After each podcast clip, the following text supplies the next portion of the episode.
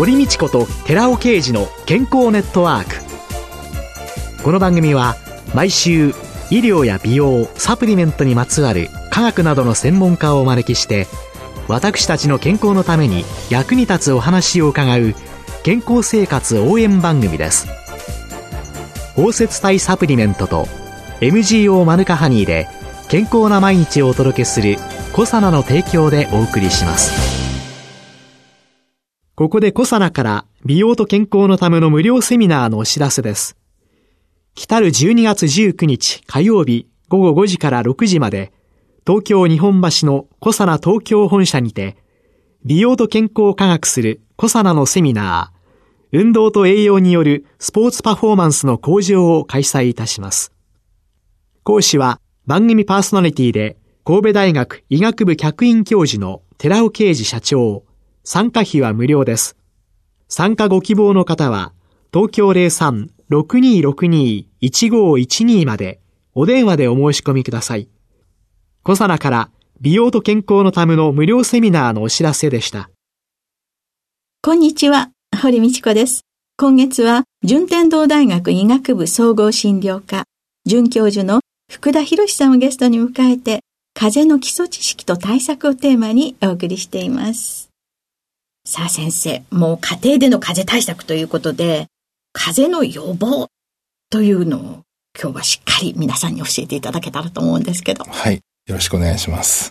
まず、1に手洗い、2にうがいなんて言うんですけれども、はい、手洗いというのは実際効果あるもんですか？そうですね。今日は3つ、手洗い、うがい、マスクのことについて話していきたいと思います。はい、マスク、もありますね。はい。はい、で、手洗いはですね、この3つの中では、よく私たちこういう予防に対しての効果はエビデンスなんて言ったりしますけれども、予防の根拠としてはこの3つの中で一番強いのが手洗いです。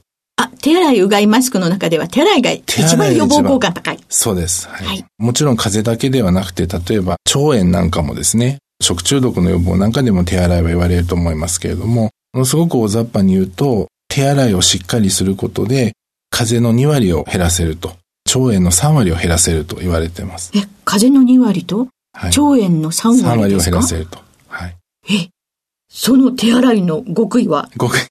もうこれいろんなインターネットなんか見ていただくと、正しい手洗いのやり方とかですね、いろんな動画が載ってたりします。まあ、あの雑誌なんかにもいろいろ載ってますけれども、一番大事なのは、手洗いの時間の長さ。あ、時間の長さ時間の長さ。はい。はい、ですから、まあもちろんまんべんなくとかですね、あの手首もとかいろんなこと書いてありますけれども、はい、とにかく30秒以上洗うと。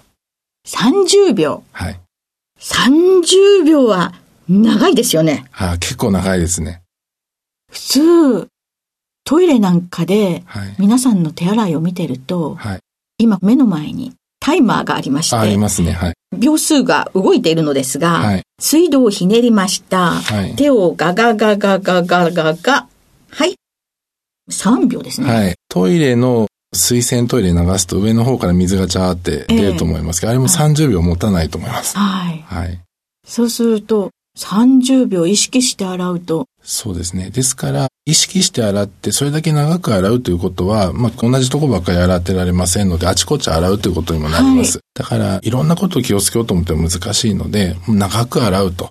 よく、ハッピーバースデー2回分とか いうようなことを言ってる方もいますけど、だから結構30秒って本当に長いですね。CM だったら2社分ですから、もう相当長い。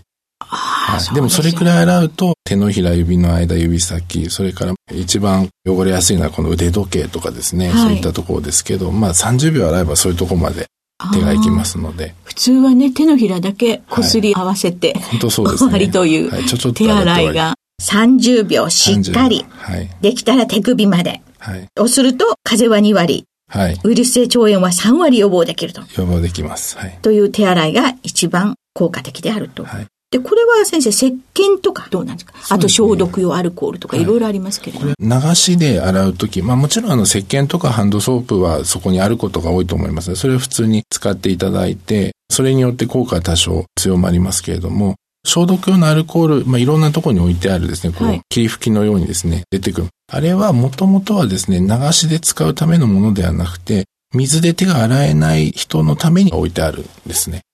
水で手が洗えない人用。そうです。ですから、はい、例えば病院なんかでも、病院に入った入り口に置いてあったり、あと特に流し場がないですね、待合室に置いてあったりします。はい。だからあの、水が洗えるところでは別にそれをわざわざやる必要はなくて、きちんと通常の水やハンドソープなどを使った手洗いでいいと思います。で、その消毒用のアルコールみたいなものが、病院だけではなくてホテルであったりだとか、いろんなところに今置いてあるようになりましたけれども、あれの正しい使い方っていうのはどうなんですかね？割とあれも手のひらにポッと取ってこすり合わせて、はい、終わりって感じなんですけど。そうですね。まあ、あれは私たちあの、病院でですね、あれの正しい使い方って非常に感染対策、まあ今、院内感染を予防するということ非常に重要ですので、はい。まあ大体あの、一回使うときに2プッシュしてですね、はい、もうあれもやっぱりまんべんなく指の間とか指先とかですね、手の甲、手のひら、それからあの手首までですね、2プッシュしてまんべんなくっていうのが正しい使い方。2プッシュして指の間から、はい、親指の付け根から、はい、手首から、はい、みんなそれでこする。そうですね。面白い研究がありまして、それをちゃんと先生、ドクターとか看護師さん、ナースがきちんとそれをやってる病棟と、あまりそれをきちんとやってない病棟で比べたときに、ええ、MRSA なんて院内感染の非常に問題となる細菌がありますけど、はい、それの発生の率がですね、全然違うという研究があります。で、それちゃんとやってる病棟とちゃんとやってない病棟ってどうやって調べたと思われますか？はあ。どうやって調べたんでしょうね？これはですね、ちゃんとやってる病棟とちゃんとやってない病棟の差はですね、そのアルコールの減り具合で調べたんです。こちらの病棟はもうきれいに使われて空っぽになってる。で、こっちは誰もやってないから全然減らない。えー、その時の MRSA の発生の状況を調べる。ああ。そうするとやっぱり効果がそうですね。はい。ことなんですね。はい。手洗いは非常に重要。はい。風邪予防には一番手洗いが重要。で、うがいはいかがでしょうか？そうですね。うがいもいくつか研究がありますけれども、水によるうがいですね。はい、これであの風邪を予防できるというふうに言われています。よくうがい薬ありますね。はい、例えばいろいろな用土のうがい薬とか、はい、薬剤のうがい薬なんかありますけれども、はい、風邪の予防ということに関してはですね、それほど水によるうがいと差はないようです。一時期先生、お茶とか紅茶とかカテキンがいいなんていうのが、いろいろ噂されたというか、データとして出てきたことが。そうですね。はい。ですから、まあ、いろんなその成分そのものの免疫とかですね、予防作用っていうものは研究されてますけれども、なかなか人間を対象にして、毎日カテキンでうがいした人とそうじゃない人をきちんと振り分けてみたいな研究難しいもんですから、きちんとした研究があるかっていうと、そこまでの証拠はないかもしれません。そうすると、まあ、予防なら水のうがいで。はい。十分と言ってしま十分と。前そういうふうに言った時に、うがい薬を作っているメーカーの人に怒られたことがありますけれど、ただのうがい薬はですね、いろいろな効果が他にも、例えば歯周病の予防とかですね、それから口臭が気になる方とか、えー、はい。ですから、やはり手洗いとかうがいをするときっていうのは、自分の健康に対して時間を使っている時ですから、例えばそういう時はあの歯磨きもするかもしれないし、まあ顔もよく洗うかもしれないので、トータルで考えると、やっぱり自分がケアしたい場所をきちんとその時間使ってやるっていう考え方はあると思います。どうせうがいをするんなら、はい、歯周病予防もできたかもしれないしというので、はい、何を使うかっていうのは、そうですね。ただ、水でもある程度効果は期待できるよそうです。あの、風邪の予防ということでいけば、水でしっかりうがいするっていうのが大事。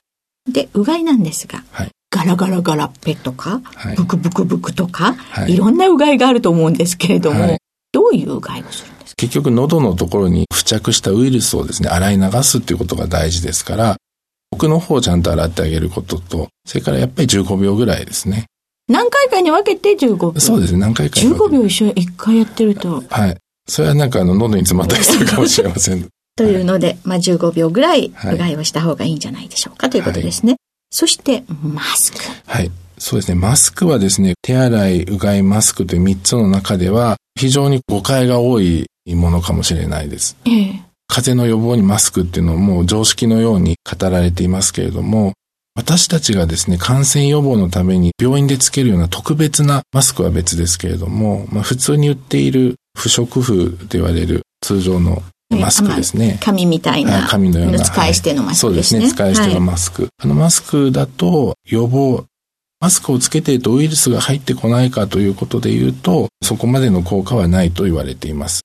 で、マスクの一番の効果はですね、風邪をひいている人がウイルスを撒き散らさないということになります。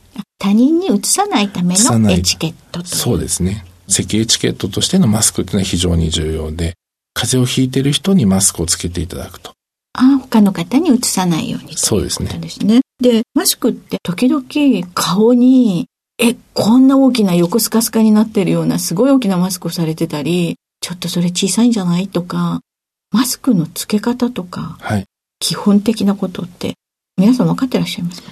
案外と難しいと思います。まあそういうのフィッティングって言いますけれども、はい。鼻のところがずれていたりとか、鼻のところに金具がついていてきちんとフィットするようにできてますけど、それ全然使われてなかったりとかですね。まあそもそも大きさが違うとか。はい。それもあまり難しいことは考えなくてもいいと思いますけれども、きちんと顔のサイズに合ってるということが基本になると思います。じゃあ薬局なんかでそういうマスク買うときにも、はい自分に合ったはい。マスクっていうのを選ぶってことも大切ですよね。そうですね。まあ薬局で買う場合は、薬局の薬剤師の方にご相談されると教えていただけると思います。今はウイルスを入れないとか、まき散らさないっていう話だけからはそういう話なんですけど、もう一つちょっと面白い研究があってですね、マスクをしてるとですね、顔を触れないんですよね。で、普通の人がですね、生活しているときに、午前中の3時間でですね、顔を何回触るかっていう研究がありまして、はい。はい。唇とか、午前中ですね、普通にオフィスで働いてる人なんかが何回ぐらい触ると思われますか？いや、かなり触ってるんじゃないですかね。そうですね。はい何回でしょう？うん30回。あ、すごくいいとこだと思います。その数字が非常に近い。唇を24回触る。はで、あと、それに合わせてこう目をこすったりとかですね、あと鼻をいじったりとか、だから全部で顔をやっぱりその午前中で30回ぐらいは触っているようです。あ、あ、なんか、はいい、い感じしてましたいい。いいい数字でした。あ、そうやってすると、はい。マスクしてると触らないっていうことは、そうです。理にかなっていると思いますね。手洗いっていうのは手にウイルスをつけないということになりますけど、万が一ついてしまっても、マスクをしてればその手で直接唇触りにくくなりますね。ですから、感染症の予防ということを考えたときに、感染経路を断つっていうのが非常に重要なんですね。はいはい。で、そういう意味で、そのマスクをするということは、まあ、先ほどのウイルスを入れないということでは限界はあるんですけども、うん。自分の顔の粘膜を触る回数が減るっていううん。意味では効果はあるんじゃないかなというふうに思います。あと最近、腸内細菌がきちんと整っていると、あるいはこういう乳酸菌製剤を取ったところ、学級閉鎖が少なかったとか、、はい。ろんなデータが出てるんですけれども、乳酸菌とかビフィズス菌とか、この辺はそうですね。はい。このあたりは非常に新しい分野だと思います。腸内細菌層とか、腸内フローラとかですね、はいよく最近テレビや雑誌などでも目にされると思います。だからここは、やはり先ほどの手洗い、うがい、マスクみたいな形で、がっちりとした研究はまだまだこれからだと思いますけれども、免疫のシステムに腸内細菌が非常によく関わっているというようなことは、まあ、動物実験だとか人間の研究でも示されてきてますので、まあおそらく関係するだろうと。で、あとは、いい食事をきちんととってですね、腸内細菌整えるということは、免疫のことだけじゃなくて、体全体の体調を整えることにもつながりますから、体を強くするっていうんでしょうかね。ウイルスがいても風邪にならない体を作るという方におそらく関連するんじゃないかと思います。ウイルスが来てもそれとちゃんと戦える、はい自分の免疫力をそうですね。高めるためには、はい。きちんとした食事、はい。そして腸内細菌をちょっと整えるとはいいうのも視点にあるといいということなんですね。はい。その通りだと思います。ありがとうございました。今週のゲストは、順天堂大学医学部総合診療科准教授の福田博さんでした。来週もよろしくお願いしますよ。ろしくお願いします。続いて、寺尾啓二の研究者コラムのコーナーです。お話は、小佐野社長で神戸大学医学部客員教授の寺尾啓二さんです。こんにちは、寺尾啓二です。今週は先週に引き続き、アルファオリゴパウダーの力についてお話ししていきます。アルファオリゴパウダー化による解決例の5つ目の例は、ティートリーオイルアルファオリゴパウダーです。ティーツリーオイルはオーストラリアに自生する植物の葉から抽出される天然アロマオイルです。優れた抗菌性と幅広い抗菌スペクトラム、また高い安全性を有することから、化粧品をはじめコスメシューティカル、消臭用途など幅広く利用されています。ティートリーオイルの含有成分は主としてモノテルペン、テルペンアルコール、およびセスキテルペンからなっており、その種類は90以上とも言われています。そのうち9種類については、ティートリーオイル品質保証のため、ISO 4730規格及び AS2782 1997規格において、含有成分の組成比率が規定されています。規格で組織比率が規定されている9種類の中でも、テルピネン4オールはティートリーオイルに突出して多く含まれる成分です。これが30%以上含まれていないと規格外となってしまいます。また、アルファテルピネンは熱や光、大気中の酸素にさらされることで容易に酸化し、パラシメンを生じます。オイルの酸化により組成変化が生じた場合、蒸気の品質規格を満たせなくなる恐れがあります。また酸化物によるアレルギー性や皮膚刺激性が増加することの報告もありますので、オイルの酸化安定化は極めて重要です。そこでティートリーオイルの機能性成分であるテルペン類の安定性についてアルファオリゴ糖を用いて改善したティートリーオイルアルファオリゴパウダーが開発されました。アルファオリゴ糖は機能性成分の安定化の目的で利用できるだけではなく、使用性物質の可用化の目的でも利用できます。なお、可用化により体内吸収性も改善できる可能性があります。例えば、クルクミンはウコンに含まれるポリフェノールの一種で、抗酸化、抗炎症、肝機能、保護などの効果が知られる機能性物質でありますが、使用性のため生体吸収性が極端に低いのが問題です。環状オリゴ糖の中でもアルファオリゴ糖で包摂、つまりアルファオリゴパウダー化することで最も高い水溶性の向上が見られると同様に最も高い吸収性が示されています。では、次週使用性である機能性成分の可用化を目的としたアルファオリゴパウダーの開発例を紹介いたします。お話は小佐野社長の寺尾啓二さんでした。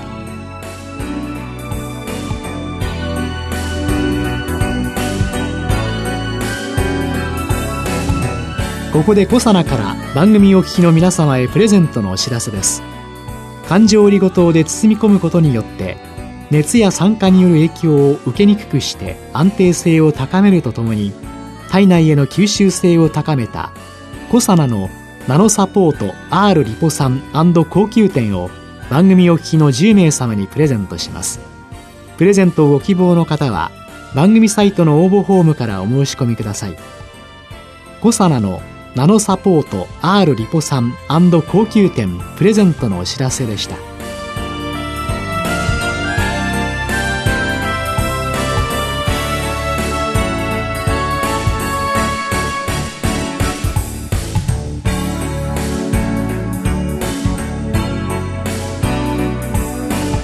堀道子と寺尾啓二の健康ネットワーク。